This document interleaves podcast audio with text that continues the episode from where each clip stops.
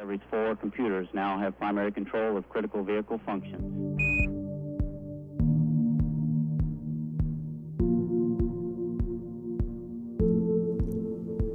Du lytter til Ida Space Talks, en podcast om rummet over os, om hvordan universet har haft indflydelse på vores selvforståelse og vil præge vores fremtid. Ida Space Talks er udgivet af Ida, fagforening for teknologi, IT og naturvidenskab, i samarbejde med det faglige netværk Ida Space. Mit navn er Tino Tønnesen, og det er mig, der er vært på Ida Space Talks.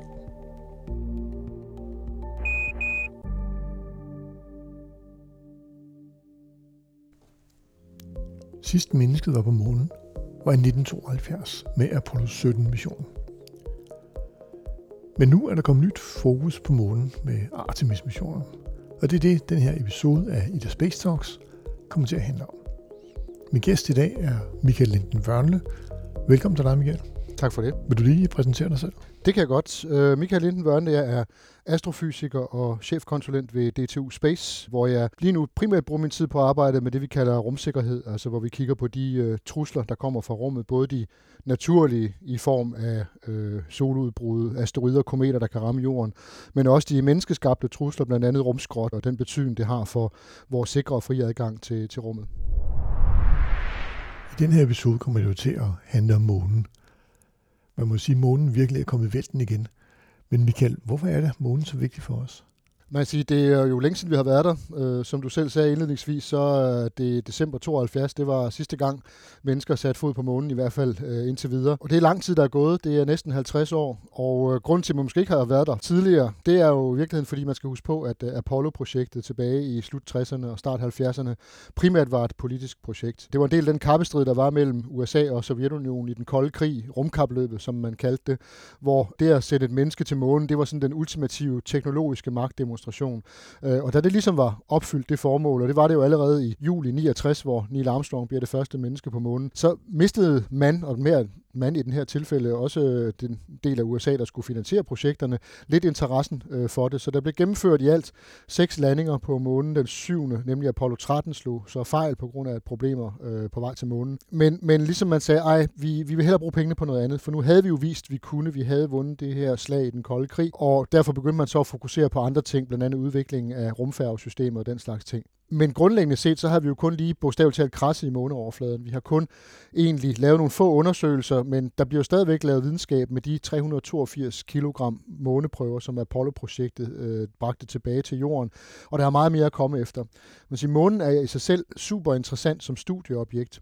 Simpelthen fordi månen er en form for tidskapsel, der kan lære os noget om, hvordan forholdene var dengang solsystemet blev dannet for næsten 4,6 milliarder år siden. Altså den fremherskende teori er, at øh, månen blev dannet ved et kæmpemæssigt sammenstød. Den nyfødte jord var blevet dannet sammen med en søsterplanet, som var cirka halvt så stor som jorden, altså på størrelse med planeten Mars. Og de støder sammen, og resterne af det sammenstød, det er blandt andet blevet til, øh, til månen. Men fordi månen ikke har nogen atmosfære, der er ikke noget vejr og vind, der er ikke nogen erosion, der er ikke nogen mennesker til at lave ballade, så har man bevaret mange af de kan man sige, oprindelige materialer fra dengang. Så derfor er månen interessant øh, i sig selv ud fra et rent videnskabeligt synspunkt. Dernæst så er månen også super interessant, fordi månen grundlæggende set er en interessant platform til at udvikle infrastruktur, forskningsinfrastruktur til at studere universet og andre dele af naturen. For eksempel at bygge et observatorium på månen vil være rigtig, rigtig godt. Der er ikke nogen forstyrrende atmosfære. Man har øh, fast grund under fødderne, så at sige, så man nemmere kan vedligeholde det end for eksempel et rumteleskop, øh, hvor der selvfølgelig er øh, nogle logistiske udfordringer på månen, ja, men dog mindre logistiske udfordringer, end hvis for, for, for eksempel forestiller sig en servicemission til James Webb-teleskopet, halvanden million kilometer fra, fra jorden, selvom jeg er sikker på, at nogle astronauter vil melde sig øh, frivilligt. Og så er månen jo også et godt sted til at anlægge en raketbase på et tidspunkt, øh, ud fra den betragtning, at månens tyngdekraft er en sjettedel af den, vi føler her på jorden. Så hvis du vejer 60 kg her på jorden, så vejer du kun 10 kg op på, på månen. Øh, og det betyder jo i praksis, hvis du opsender den samme raket fra månen i stedet for øh, fra jorden, så vil den faktisk kunne løfte 6 gange mere last ud i, i rummet. Og endelig så har månen interessante ressourcer i det meget finkornede månestøv, det vi kalder for regulit. Der aflejres der øh, det, vi kalder helium-3, som er den lette udgave af grundstoffet helium. Og i hvert fald i princippet, så kan man bruge helium-3 til at lave kernefusion, det vil sige, at man kan få heliumkernerne til at smelte sammen, og dermed få energi. Øh, og man kan simpelthen høste det her helium-3 på månen, så den dag, vi øh, udvikler teknikken til at lave øh, helium-3-fusion, så vil månen kunne blive en grundlæggende kilde til ren energi til hele jordens befolkning. Så der er masser at komme efter på månen. Så månen er jo egentlig en tidskapsel på vores egen planet. Og derudover så er der jo masser af, af råstoffer, som du siger. Og nu er der så Artemis-missioner. Mm. Men hvad er, hvad er forskellen på Apollo og Artemis-missionen? Ja, man kan sige, at øh, virkeligheden langt hen ad vejen, så minder de jo meget om hinanden. Altså, hvis man ser på uh, Saturn 5-raketten og øh, uh, Apollo-rumskibet med kommando, servicemodul og øh, uh, månelandingsmodulet, jamen uh, Artemis-projektet, uh, det er stadigvæk en traditionel uh, raket, nemlig det, vi kalder Space Launch uh, System, uh, som i virkeligheden bygger på teknologi, som er blevet anvendt, nemlig uh, rumfærgen. Uh, de fire hovedmotorer, der sidder i rakettens uh, kernetrin, Øh, det er faktisk rumfærgemotorer, som godt nok er blevet opgraderet til at kunne operere ved højere temperaturer og den slags. Øh, men grundlæggende set, så er det en videreudvikling af den teknologi, man har brugt i mange år, øh, med varierende succes på, på rumfærgen. Rumkapslen, Orion-rumskibet, har været lang tid undervejs. Det var faktisk noget, der allerede blev startet øh, før øh, hvad hedder det, beslutningen blev taget om at lave SLS-systemet. Helt tilbage i 2004, der holder den daværende amerikanske præsident øh, George Bush, den yngre, nemlig en tale, hvor han siger, at nu skal vi tilbage til månen, og vi skal bruge månen som trinbræt videre til Mars. Det var i kølvandet på katastrofen med rumfærgen Columbia, hvor man ligesom ville sætte en ny retning for, øh, for, for NASA. Og det gør Bush så med at starte det, som fik navnet Constellation-programmet, hvor man også udviklede nye raketter, også i vid udstrækning baseret på rumfærgeteknologi, øh, og så det her Orion-rumskib. Da så præsident Obama afløser Bush, øh, tiltræder i 2009, så øh, får han folk til at kigge på Constellation-programmet, øh, hvor målet også var at komme til, til månen, øh, og siger, at det kan ikke nås inden for den tidsfrist, medmindre vi bruger mange flere penge. Så man lukker projektet, man gemmer så Orion-rumkapslen lidt væk og hiver den frem igen og siger, hey, se hvad vi har, og fortsætter så udviklingen af Orion-rumkapslen, og så i 2010 beslutter man sig for, at den nye raket, det skal så være den her Space Launch øh, System, som øh, nu har stået på affyringsrampen i nogle dage, og hvor der har været indtil videre to øh, ikke vellykkede forsøg på at, at få den sendt afsted, som den første komplette systemtest, fordi man har fløjet med øh, Orion-kapslen tidligere. Den gennemførte en øh, ubemandet testflyvning i 2014. Men øh, det her, det skal så være den allerførste ubemandede testflyvning af hele systemet, altså Orion, det europæisk byggede servicemodul, og så øh, SLS-raketten. Øh, ja, og vi var mange, der fulgte både den første og anden gang, de forsøgte at fyre Artemis i dag. Og desværre gik det jo ikke så godt, men vi vil håbe, at, øh, at det går bedre her senere på måneden. Artemis 1 er jo ubemandet, men det er meningen, at man måler forskellige påvirkninger på mennesket og astronauter. Simpelthen, ja, man har simpelthen sat øh, dukker øh, i sæderne på Orion-rumkapslen, også nogle sådan øh, torsoer, to torsoer, men som er udstyret med forskellige måleudstyr og forskellige sensorer, så man simpelthen kan registrere, hvad er det for en, en belastning, som øh, astronauterne bliver udsat for når man nu skal sætte mennesker op. Øh, og, og det er jo alt fra selve opsendelsen, øh, det at komme ud og komme i kredsløb om månen og komme tilbage igen, og, og så den sidste og også meget kritiske del, som er en af de centrale ting, øh, der skal testes, det er så om Orion-rumkapslen øh, den kan overleve turen tilbage gennem jordens atmosfære, fordi den netop kommer tilbage fra månen med en meget høj hastighed, altså nær ved 40.000 km i timen. Øh, og den her høje hastighed, den gør altså, når man så møder atmosfæren, jamen så sker der en meget, meget kraftig opvarmning, op til omkring 2.800 grader forventer man. Så det varmeskjold, der sidder på Orion-rumkapslen, det skal selvfølgelig kunne, kunne øh, holde til det og klare mosten, således at astronauterne kan komme ned i god behold og altså lande i øh, faldskærm i Stillehavet øh, ud for, for Kaliforniens kyst. Det er i hvert fald øh, planen, og det er sådan den overordnede formål, det er den her komplette test af alle elementer øh, af missionen, som så, hvis det går godt, og hvis det lykkes, eller når, skal vi vel sige, hvis vi er optimister, ikke? Jo, det er, øh, at, øh, at, at så skal det jo så overføres til, til den næste mission, som, som så hedder Artemis 2, hvor man grundlæggende set vil gøre det samme, bare med astronauter i rumkapslen i stedet for, for, for, for dukker og, og måleinstrumenter, øh, hvor man simpelthen i første omgang flyver ud, kredser om månen og flyver tilbage igen. Øh, så er i virkeligheden lidt en gentagelse af, Apollo 8-missionen tilbage i øh, julen 1968, hvor mennesket for første gang forlod jorden og fløj ud til månen, kredsede om månen, Uh, William Anders tog det berømte billede Earthrise, eller jordopgang, og så fløj tilbage igen. Uh, men det er så formålet med, med Artemis, 3, eller Artemis 2-missionen, som hvis det går godt, uh, måske allerede kan ske inden for en tidshorisont på, på to år, altså i 2024. Okay, og det vil være hurtigt i hvert fald. Ja. Men det er så under forudsætning af, at Artemis 1 kommer afsted øh, inden alt for længe, og at alting går, som det skal. Ja, hvad var det egentlig, der gik galt med affyringerne af Artemis 1? Ja, øh, altså der var flere ting, der drillede, øh, vejret drillede, så man kom lidt sent i gang med at, at tanke flydende brint og flydende ilt på og så videre. Det var så, hvad det var. Øh, og så havde man nogle problemer, og det er stadigvæk nu sige, smertensbarne, det er nogle utætheder øh, i de, hvad hedder det, tilførsler af øh, ledninger, der sørger for, at den flydende brint kan, kan løbe til raketten. Øh, men det, der i virkeligheden øh, gjorde, at man måtte aflyse første forsøg øh, mandag den 29. august, det var fordi, øh, man øh, gør det, man øh, konditionerer motorerne, man køler dem ned, øh, til en temperatur, sådan at de kan tage imod det her meget, meget kolde flydende brint, der kommer ud. Altså flydende brint, det har en temperatur på øh, minus 253 grader Celsius. Og hvis du bare smider hel masse af det ned i en, en motor, så, så kan den altså ikke holde til det. Øh, for det, det svarer til at få et chok. Det er ligesom hvis du tager en, øh, et glas, og så hælder kogende vand i, så kan du også risikere, at glasset simpelthen springer, simpelthen fordi at der sker den her meget, meget hurtige temperaturændring. Så det man simpelthen gør, det er, at man lader flydende brint løbe stille og roligt ned gennem motoren, bleeding, som man kalder processen, øh, hvor det så bløder brint ned igennem motoren, øh, således den bliver kølet ned til den her temperatur. Og de tre af de fire hovedmotorer, der sidder i bunden af, øh, kernetrinnet, øh, de så ud som om, at det gik fint, mens den ene, nemlig motor nummer 3, der kom man altså ikke ned på, på den rette temperatur. Det har så efterfølgende vist sig, da man analyserede det, øh, at det til synligheden ikke var, fordi motoren ikke blev kølet ned, men fordi en temperaturføler i motoren fortalte, at den ikke var blevet kølet ned.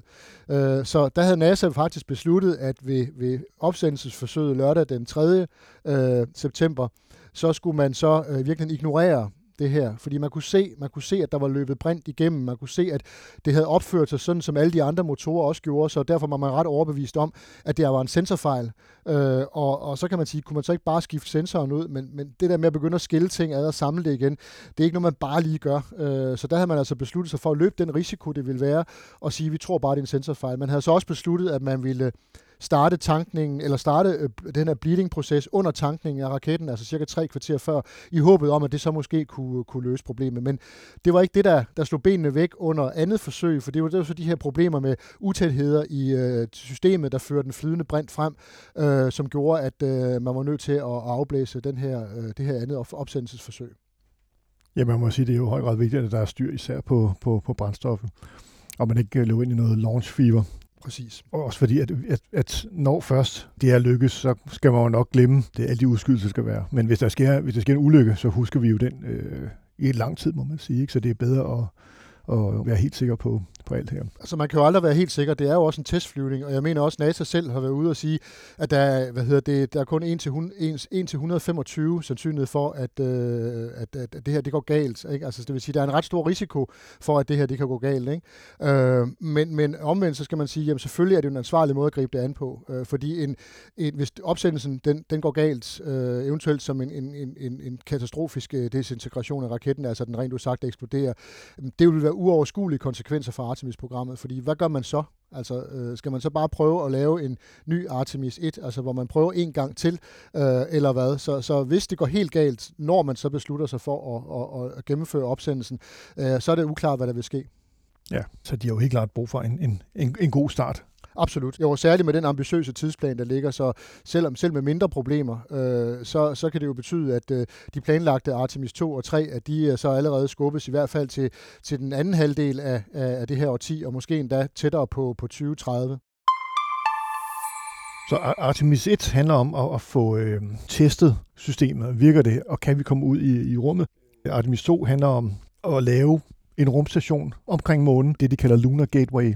Nej, altså Artemis 2, det er en bemandet flyvning, hvor man flyver rundt om månen. Øh, opsendelsen okay. af elementer til Lunar Gateway kører sådan set som et parallelt forløb. Nå, okay. øh, fordi ideen med at have en rumstation i kredsløb om månen, som Lunar Gateway, eller bare kaldet Gateway, det er jo virkelig at bruge det som en mellemstation. Fordi det er jo sådan, at øh, Orion-rumkapslen eller rumskibet øh, kan ikke lande på månen. Øh, ligesom det gamle, øh, kan man sige, Apollo-rumfartøj, øh, Commando Service Modul, også var i kredsløb om månen, så skal der være et landingsfartøj. Det er øh, Elon Musks SpaceX lige nu ved at udvikle et landingsfartøj, øh, og der er så planen på længere sigt, at man flyver op til øh, Lunar Gateway med Orion-rumskibet, kobler sig til, så kan man så også lave noget forskning der, men så kan det også bruges som mellemstation, hvor man så derfra i virkeligheden flyver ned og øh, lander på, øh, på månens overflade og flyver tilbage igen, og så kan derfra tage tilbage til, til jorden. Altså ved den første planlagte øh, månelanding med Artemis 3-projektet, hvor det så er planen, man skal ned på overfladen, hvor man så gerne vil have den første kvinde og den første ikke-hvide person med, øh, at øh, der har man ikke fået bygget den her Lunar Gateway endnu.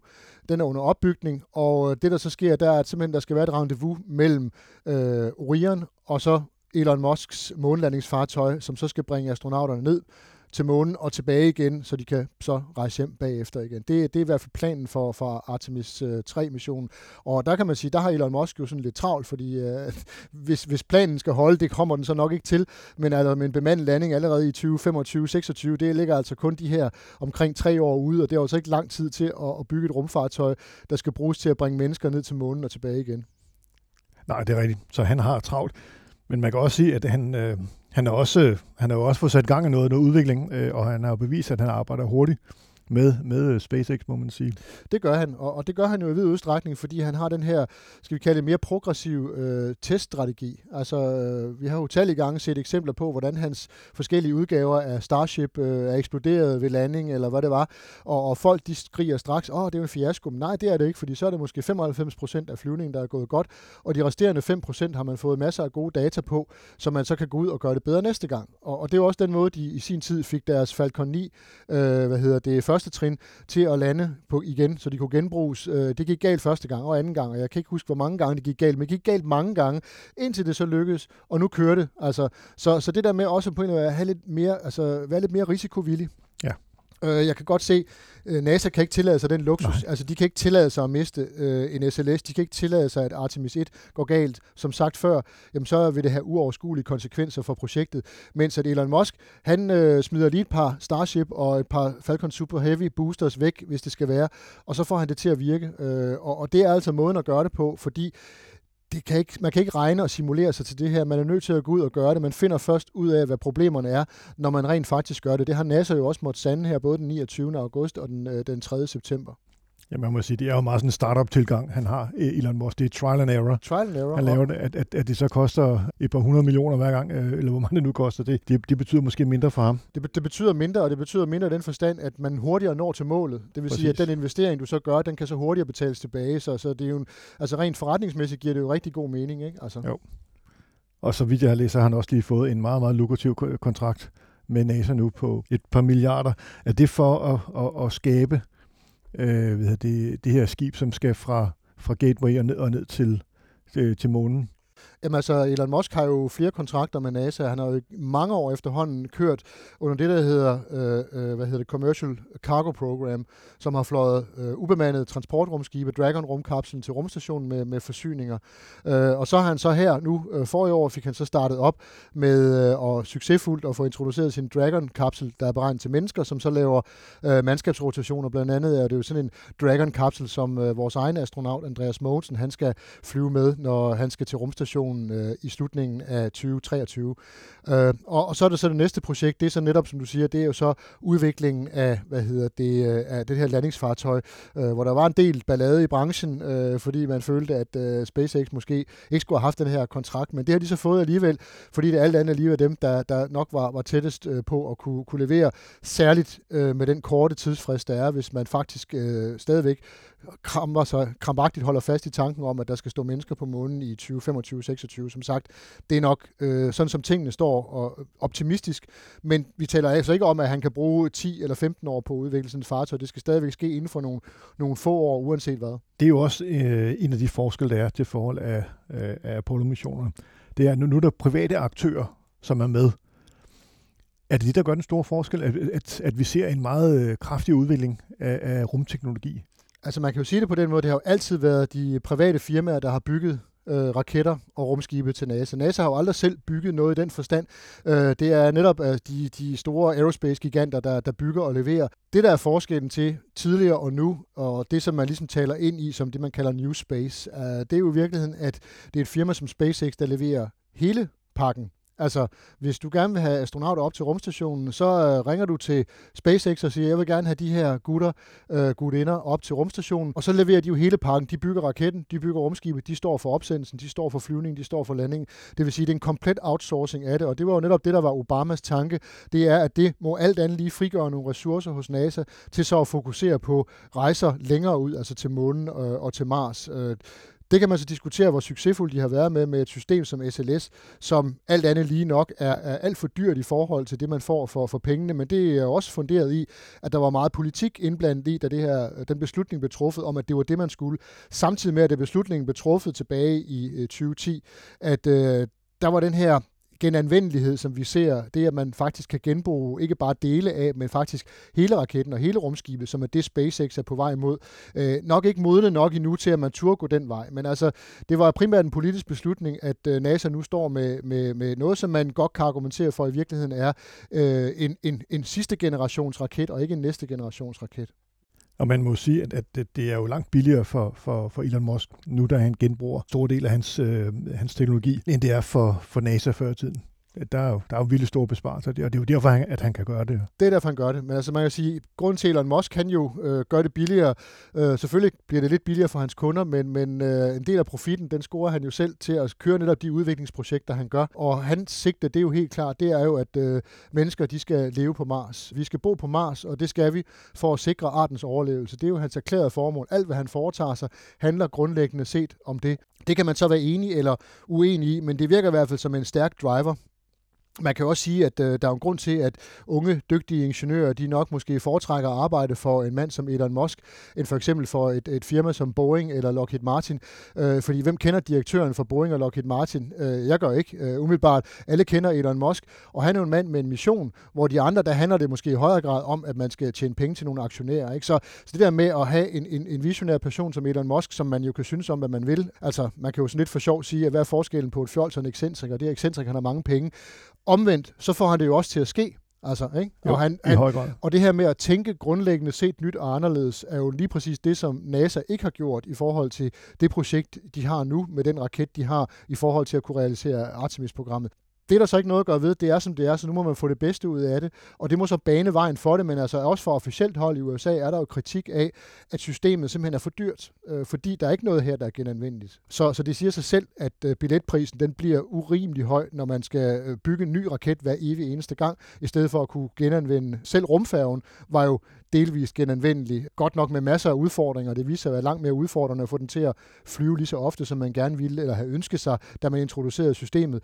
Men, men altså, det kommer til at bevæge sig i retning mod fuldstændig genanvendelige systemer. Det er den vej, det kommer til at gå, også for NASA og alle andre. Det har jeg også tænkt over netop omkring rumfærgen. Den var jo også Altså det, det er jo ikke nyt at tænke på, at man vil genanvende raketterne øh, osv., men nu, nu er det jo bare blevet teknologisk muligt. Og vi taler hele tiden om SpaceX, men, men hvor langt er konkurrenterne? Er de lige så langt? Kommer der, kommer der konkurrenter, som kommer til at presse SpaceX-kontrakter, eller hvordan? Det gør der nok på længere sigt, men ikke lige i den nærmeste fremtid. Der er der ingen tvivl om, at SpaceX er førende på, på alle parametre. Øh, og heller ikke, hvis man kigger sig rundt om i verden, for eksempel kigger på øh, Kina, Rusland, Indien, øh, Japan, så er det altså svært at få øje på nogen, der på samme måde, ligesom på en eller anden måde har omfavnet den her idé om genanvendelighed.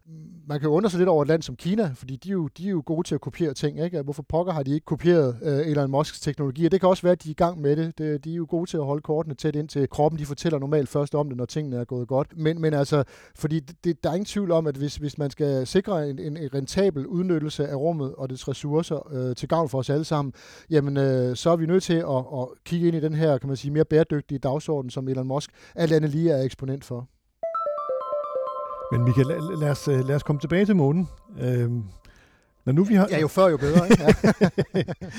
når nu vi har øh, fået den første Artemis-mission, øh, den er overstået, og toeren er overstået, øh, og vi har været rundt om månen og, og har, øh, ved det, har undersøgt det. Så skal vi til at lande på månen, mm. og, og så skal vi til at bygge en månebase. Hvor langt er, hvor langt er tankerne med det? Altså, er, er teknologien udviklet til det, eller? Jeg vil sige, at man er på vej, og man gør sig alle mulige overvejelser, og, og blandt andet den øh, danske, det danske arkitekthus øh, Bjarke Engels Group er jo involveret i et designprojekt, hvor man kigger på, hvordan kan man designe og indrette en, en base på, på månen. Der er jo en grund til, at man har udpeget potentielle landingssteder for Artemis 3-missionen omkring månens sydpol. Fordi øh, ved månens poler, der er der krater, hvor sollyset det kommer ind i så flad en vinkel, at de her krater, de aldrig bliver ramt af sollys i bunden. Og der har man lavet målinger og undersøgelser, der tyder på, at der altså findes vand i de her krater. Der skal man ikke forestille sig, at der ligger sådan store flager is, men snarere vand, der er bundet til, til månemateriale. Men jo, vand er jo en vigtig ressource at have på stedet, når siger vi igen, for at være optimistiske, man bygger en månebase. Fordi udover at man kan drikke det, når man er tørstig, så kan man jo splitte det ad i dets bestanddele, altså brint og ilt, som ilt til at trække vejret. Og brint og ilt, det er jo øh, et raketbrændstof, som vi bruger blandt andet på, på SLS og andre, mange andre raketter. Så, så vand er en rigtig, rigtig god ressource at have på stedet. Så derfor er det jo klart derfor, at man har kigget på de her landingssteder tæt ved månens sydpol. Ikke fordi man skal i gang med at bygge en base med Artemis 3, men jo allerede der træde de første spæde skridt i retning mod en permanent øh, tilstedeværelse. En anden ting, man også har kigget på, det er jo, at det her meget finkornede overflademateriale, der er på månen, det hedder regolit, som på mange måder er en udfordring, fordi det er så finkornet, det klistrer til rumdragterne, og når man kigger på det i et mikroskop, kan man se, at det nærmest ligner sådan små savskær, så det, altså, det, det, det er vanskeligt at designe rumdragter, specielt rumdragter, der skal kunne holde i lang tid, fordi de dragter, der blev brugt på Apollo-missionen, der opholdt astronauterne sig altså ikke særlig lang tid samlet set på, på måneoverfladen. Så det gik endda. Men uh, her taler vi altså om mere permanent tilstedeværelse, eller i hvert fald folk, der opholder sig og arbejder i længere tid. Så der ligger nogle udfordringer. Men det her regolit kan altså også bruges som byggemateriale, og det har man kigget ind i, at man øh, ved at tilsætte forskellige stoffer til det her finkornede materiale øh, og varme det op, så kan man simpelthen bruge det til at 3D-printe byggeelementer mennesker. Så, så det er jo sådan nogle af de ting, man allerede nu kigger ind i. Men det er klart, en, en, en base på månen, øh, det bliver jo ikke sådan en, en komplet velfungerende by øh, fra starten. Det vil være noget med at etablere nogle første midlertidige beboelsesmoduler, som gør, at astronauter kan begynde at opholde sig, og så begynde at opbygge den infrastruktur, der skal til. En af de ting, man jo har talt om, fordi månen er på mange måder et ugæstfrit sted, altså der er ikke nogen atmosfære, der er store temperaturforskelle, der er stråling, der er nedslag hele tiden. Øh, så en mulighed, det er simpelthen i stedet for at bygge på månens overflade, øh, hvor man er meget udsat, så simpelthen kravle under øh, overfladen, øh, for eksempel udnytte naturlige huler, øh, og så bygge en base der. Men jeg er overbevist om, at det første, vi kommer til at se, det vil være nogle midlertidige moduler, der bliver placeret på månens overflade, formentlig tæt ved, ved månens øh, sydpol. Og tidshorisonten, ja, det er et godt spørgsmål, men vi er nok i hvert fald kommet ind i det nye årti, inden øh, vi ser det. Og det er også en ny præsident i USA. Ja, nok. det er jo ja. det. Altså, det, går det, ændre, jo, det går ændre meget jo. Det kan ændre meget. Uh, nu kan man jo se, at for eksempel det her projekt, vi nu kalder Artemis, det var jo et navn, det fik under Trumps uh, præsidenttid. Men uh, altså projektet blev jo født under Obamas uh, regeringstid, faktisk uh, ret tidligt i hans uh, regeringstid, og har så overlevet nu helt frem til præsident Biden, hvor der jo ligesom været en tradition for, at, uh, at man, man slår sin forgængers projekt ihjel. Det gjorde Obama jo netop med George Bush, den yngres Constellation-program. Men altså, det har overlevet uh, først skiftet fra demokrat til republikaner med Trump, som jo var meget protektionistisk over for USA's interesser, som jo sammen med sin vicepræsident Pence jo faktisk styrkede projektet, og det var dem, der ligesom introducerede navnet Artemis til det. Og så, da det så overgik til præsident Biden, som er demokrat, så tror jeg nok, mange havde set, jamen så ender det med, at Biden han lukker projektet, og så frigiver de penge, der bliver brugt til for eksempel klima og, og til at håndtere øh, af coronakrisens øh, effekter. Øh, det gjorde han så ikke, tværtimod. Han fastholdt. Så det siger jo noget om to ting i virkeligheden, at det hvide hus må mene, at det her det har stor betydning for USA, siden man fastholder det. Øh, man kan måske også have en, en mistanke om, at der ligger selvfølgelig også noget industri bag igen. De her store industrivirksomheder, som, som jo øh, producerer tingene, som bygger tingene, øh, at de selvfølgelig har en, en, også vejer tungt i, i overvejelserne. Men, men at der er en, en, en øh, oprigtig interesse, det så vi jo også her, da vi fik præsenteret de første data fra James Webb rumteleskopet, hvor det første billede, det skulle egentlig først være offentliggjort den 12. juli, men der snuppede Biden lige muligheden for at få et af billederne offentliggjort dagen før ved en øh, særlig, særlig arrangement i det hvide hus. Øh, så, så øh, det er jo et udtryk for, at man mener, at det her det er vigtigt for USA, men jo også resten af verden, fordi man skal jo huske på, at øh, Artemis-projektet, det er jo ikke et rent NASA-projekt. Det europæiske rumsamarbejde ESA er jo en del af Artemis-projektet, fordi Europa bygger og leverer servicemodulet til Orion-rumskibet. Altså den del af rumskibet, der står for alt det, kan man sige, kedelige, men nødvendige, altså fremdrift, øh, energiproduktion, temperaturkontrol, som har alle de forskellige ting ombord, man skal have ilt og vand osv. osv. Og det er 10 europæiske lande i samarbejde med USA, der har leveret blandt andet det danske firma Rosing, har været med til ikke at bygge hardware til selve modulet, men forskellige udstyr, der kan bruges til at simulere den øh, strøm, der kommer fra solpanelerne, der sidder på, så man altså kunne lave fuldskala tests af systemet her på jorden, inden at øh, rumskibet blev sendt ud i, i rummet. Du har været lidt inde på, hvilke interesser der er, og der er en, en stor øh, industri, som presser på for at, så, at få det her øh, skudt godt afsted. Der er jo en kæmpe økonomisk interesse også i, øh, der bliver talt utrolig meget om minedrift, også på månen. Nu, du nævner selv Regolit. I, I hvilket omfang er det en del af alt det her? Er, der, er, øh, er det noget, NASA og, og, og sammen med ESA også tænker på her, at øh, vi skal private virksomheder op og, og lave minedrift og Altså, det, det ligger jo et eller andet sted i kortene, og der kan man jo sige, at øh, alle rumfarende nationer er jo indgået den FN-traktat, der hedder Traktaten om det ydre rum. Og øh, i Traktaten om det ydre rum, der står der grundlæggende set, at man ikke kan påberåbe sig ejendomsretten øh, af, af objekter i rummet. Så selvom USA har plantet øh, seks flag derop, så kan de ikke sige, at månen er, øh, tilhører USA. Men øh, i den her, der står der egentlig også, at man skal udnytte himmelrummets ressourcer rummets ressourcer til menneskehedens fælles bedste. Og øh, det går jo sådan lidt imod, kan man sige, en kommersiel udnyttelse af det, men der har USA jo så, altså, og der kan man sige, det er jo fidusen ved sådan noget som en FN-traktat. FN er en mellemstatslig organisation. Det vil sige, det er op til de enkelte medlemslande, hvordan de så vil implementere det, at de har tiltrådt en traktat som national lovgivning, øh, og hvordan de så vil forvalte det. Og der har man jo i USA også vedtaget lovgivning, der faktisk giver amerikanske virksomheder mulighed for øh, at drive minedrift i rummet. Øh, og det er jo kontroversielt, fordi der er jo nogen, der mener, at det må man ikke, men, men det, det er bare svært at sige, hvem skal så sige, at de ikke må.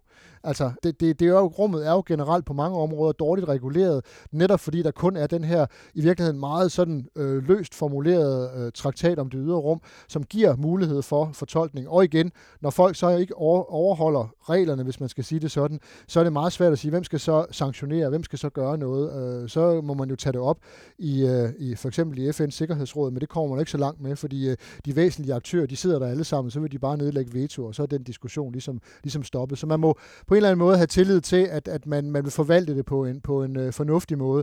Fordi diskussionen går lidt på, måske ikke så meget månen, men hvis nu forestiller sig, at du flyver ud til en asteroide, og du så tager noget materiale fra den her asteroide. Vi har jo haft forskellige rummissioner ude og hente prøver fra asteroider tilbage til men det er jo meget, meget små mængder af materiale, man tager. Og det vil man sige, at det er til forskningsformål, så det må man jo endelig gerne gøre. Men hvis nu forestiller sig, at man tager ud til sådan en asteroide, for eksempel en asteroide, der består af, metal og indeholder masser af, det kunne være guld og platin og andre gode sager, og man nærmest simpelthen tager hele asteroiden, jamen så har du effektivt set gjort asteroiden til din ejendom, fordi du har udvundet tingene af den. Ikke? Øh, og, og det er faktisk ikke tilladt i henhold til Outer Space Treaty, fordi du må netop ikke påberåbe dig ejendomsret over ting. Men, men igen, altså, det, det, det, det er et juridisk slagsmål, og øh, det interessante er jo faktisk, at øh, da man øh, i, i sin tid begyndte at tænke på at komme tilbage til månen med netop Constellation-programmet, der havde man faktisk nogle arbejdspakker, som kiggede ind i, øh, hvordan skal vi regulere det her? Altså, hvad skal der gøres? Hvilke tiltag skal der gøres for at skabe et, et solidt fundament, så vi alle sammen føler, at vi ligesom kan være trygge ved, at, øh, at der ikke er nogen, der, der gør noget øh, tåbeligt, øh, sådan at det, det, sådan at rummet ikke bare bliver øh, det vilde vesten, øh, og den, der bare kan gøre tingene, øh, har ret. Øh, og, og sådan er det jo faktisk i virkeligheden lige nu. Fordi hvis folk gør det, hvem skal stoppe dem, ikke? Jo, og ja, i en tidligere episode har jeg øh, talt med Emilie Marley Simpson fra, fra Grom Space om netop det her. Ja. Det var også egentlig hendes opfattelse, det var, at det er meget Cowboyland. Det gælder om at komme først, og så slå sin, sit hegn op, og så sige, nu har vi det her, og så, så må vi tage slåskampen senere. Ikke? Jo, præcis. Men hvor langt er andre lande med det her. For os ser det ud som, at NASA er, er langt fremme, og, og det er måske inden for det her årti, der er der en månebase. Hvor langt er kineserne, øh, og hvad med russerne? Er der andre lande, der er på vej også, og som kan blive en del af den her månekonflikt? Altså man kan sige, hvis man skal starte med, med på partnersiden, jamen, så er det jo sådan, at øh, som vi talte om lige før, så er Europa og ESA jo allerede partner i det her. Og de øvrige partnere fra samarbejdet om den internationale rumstation, altså udover USA, så er det jo så Europa gennem ESA, det er JAXA, det japanske rumagentur, altså Japan, og så Canada, øh, det kanadiske rumagentur CSA. Og så har vi selvfølgelig også Rusland, som så lidt af jokeren her, ikke? Men øh, altså både Japan og Europa og øh, Kanada og USA, de er alle sammen også partnere på øh, den her øh, rumstation Lunar Gateway, man vil bygge om månen, øh, og Europa har også som sagt leveret øh, servicemodulet til, til Orion-rumskibet. Så der er allerede i vid et samarbejde, kan man sige, og ikke en konkurrence. Rusland, øh, allerede i år, der meldte den daværende direktør for Roskosmos, Dimitri Rogozin, han meldte ud, at Rusland ikke ville være en del af det her amerikanske månecirkus, som jeg mener, han, han formulerede det. I hvert fald skulle man ikke være en del af det her, og man i virkeligheden hellere vil samarbejde med Kina. Og, og der har også været lidt snak om, at øh, Rusland og Kina kunne godt tænke sig at bygge en base på månen sammen, men øh, altså, forholdet mellem Rusland og Kina er bestemt ikke ukompliceret. Det er ikke sådan, at de bare er best friends, bare fordi resten af verden ikke synes så godt om dem. Kina synes heller ikke så godt om Rusland lige nu, ikke meget fordi de er, som de er, men hvis de ting, de gør. Øh, så, så det er bestemt ikke indlysende, hvordan. Og Rusland alene øh, har jeg meget, meget svært ved at se, selvom de jo nu siger, at de vil trække sig ud af den internationale rumstation. Det sagde de så, at de vil gøre, når den nuværende aftale udløb i 2024. Der er de så trukket i land og siger, at ah, det bliver nok først i 2028, fordi så har vi selv bygget en rumstation. Og da man alligevel kun har tænkt sig at formentlig at levetidsforlænge rumstationen frem til 2030, så er det ikke rigtig sådan en trussel i den forstand. Og det er meget, meget svært at se med Rusland med den nuværende situation med sanktioner og, og, og alle mulige andre ting, hvordan de skulle have ressourcer til at selv at opbygge en rumstation inden for en tidshorisont på, på kun 6 år. Kineserne er jo i gang. De er i gang med at opbygge deres rumstation, og så kan man sige, vil Rusland så samarbejde med dem? Ja, men lige nu der kineserne er sådan lidt forsigtige med at samarbejde for meget for Rusland, og det er jo ikke mindst på grund af, af krigen i, i Ukraine, at det, det selvfølgelig gør, at de måske holder lidt armslængde til det og sådan noget.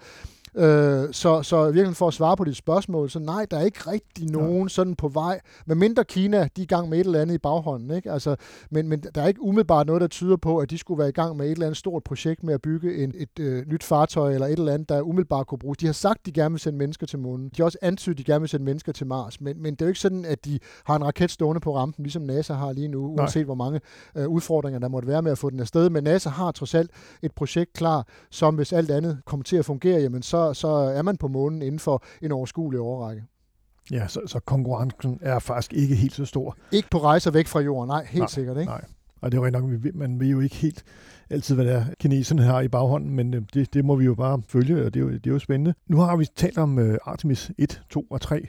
Hvor mange flere missioner kommer der? Hvad er drømmene efter de her øh, tre missioner? Jeg ved, at, at NASA har, har udbudt kontrakter på, hvad er det, op til til 13 nye missioner. Øh, og hvad er det, de skal? Er det, er det simpelthen bare at komme videre til Mars, eller er det, er det at manifestere sin tilstedeværelse på månen? Eller? Altså i første omgang, så er det jo netop her, den her, som NASA selv kalder bæredygtig tilstedeværelse på månen, ja. hvor man jo med Artemis 3 så har vist, at man kan lande på månen, men når man så får etableret den her rumstation Lunar Gateway, så vil det ligesom være øh, platformen. Det vil være den her mellemstation, hvor man så kan flyve op med Orion-rumskibet, som bliver opsendt med, med, øh, med, med Space Launch System, øh, koble sig til, og så lande på månens øh, overflade og lave sine aktiviteter og komme tilbage igen, og også bruge det øh, til at øve astronauterne, simpelthen ved at simulere en Mars-mission øh, på den her rumstation. Så det også igen begynder at, at ligne, at man så netop, som man har sagt flere gange, vil bruge øh, månen som, som, som form for træningsbane øh, til, at, øh, fordi månen er ikke nogen forudsætning for Mars,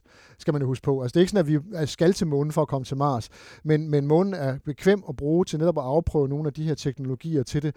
Samtidig har man jo et udviklingsprogram i forhold til, til Space Launch System, hvor man vil udvikle større og kraftigere raketter, ikke kun til at sende bemandede rumskibe også, men også til at sende fragt ud i rummet. Og det kunne for eksempel være moduler til rumstationer, det kunne være moduler til månebaser osv. osv om man så vil gå den vej, altså det er jo så igen et spørgsmål, om man netop siger, er Space Launch System, er, er det ikke i virkeligheden noget, man hurtigst muligt skulle erstatte med noget, der var mere rentabelt og, og, og mere genanvendeligt, og det kan jo godt være, at det kommer til at gå den vej, når vi kommer på den anden side af, af Artemis, øh, Artemis 3, men det må tiden vise, men i hvert fald er der planer om både at få den her øget tilstedeværelse med månen og begynde at tage de første spæde skridt mod Mars, samtidig med at man så udvikler større og større SLS-raketter, der har en, en større lastkapacitet.